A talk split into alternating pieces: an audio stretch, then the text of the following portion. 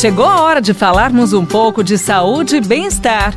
Professor Saúde, com Bel Espinosa e professor Antônio Carlos Gomes. Hora de receber ele de novo com imenso carinho, que está aí cuidando de mim, cuidando de você. Olha que lindo, gente, cuidando da nossa saúde. Isso quer dizer que está cuidando da nossa vida, né? Exercício para o cérebro também emagrece? o primeiro que é interessante é o seguinte, quando você fala exercício para o cérebro, né? As pessoas uhum. começam a imaginar o que será que vai fazer a pessoa para exercitar o cérebro, né? O cérebro nós exercitamos o tempo todo, né? É Exercitamos o cérebro durante o dia, durante a noite, dormindo. O cérebro é uma máquina que está trabalhando o tempo todo, né? E não para. Então, claro que o chamado aí na gíria, o exercício cerebral, ele também uhum. gasta energia. Nós temos, por exemplo, uhum. alguns estudos, são os britânicos que estudam muito sobre, sobre essa questão, e eles uhum. verificaram o seguinte: se a gente pegar o gasto energético basal, ou seja, o gasto energético diário, média das pessoas, é por volta de 1.300 calorias.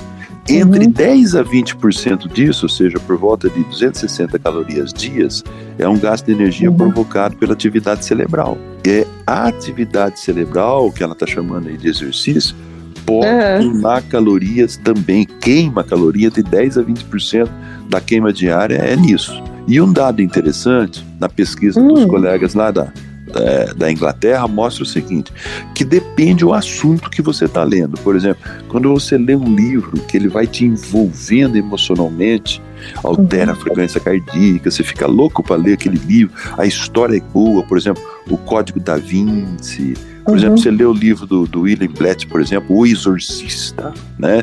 Ou o livro do Stephen King, O Iluminado. Uhum. São livros uhum. que vai te envolvendo na história, uhum. você vai uhum. participando junto. E isso aumenta o gasto, o gasto calórico, aumenta, uhum. consequentemente, você queima um pouco mais de gordura.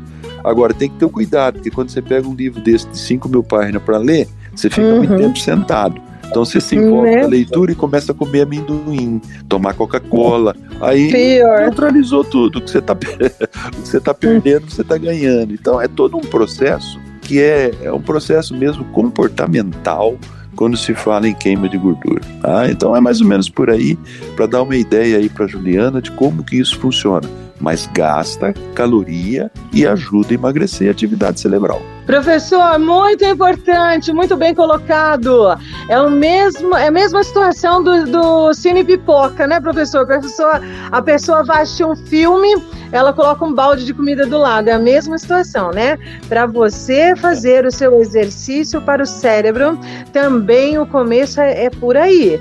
Você tem que estar preparado para isso, né, professor? Não adianta querer ler comendo um monte de coisa, né? Exatamente. Então, no final da história, Independente uhum. das metodologias, o negócio uhum. está no comportamento social. Isso. Isso mesmo.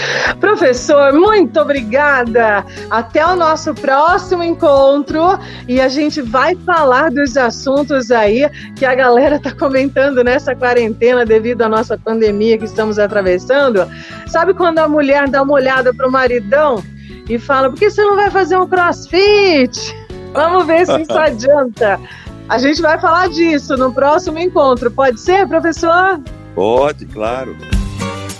Você ouviu Professor Saúde, com Bel Espinosa e professor Antônio Carlos Gomes. Envie sua pergunta para a gente pelo WhatsApp, telefone ou pelas redes sociais da Pai Querer FM 98.9.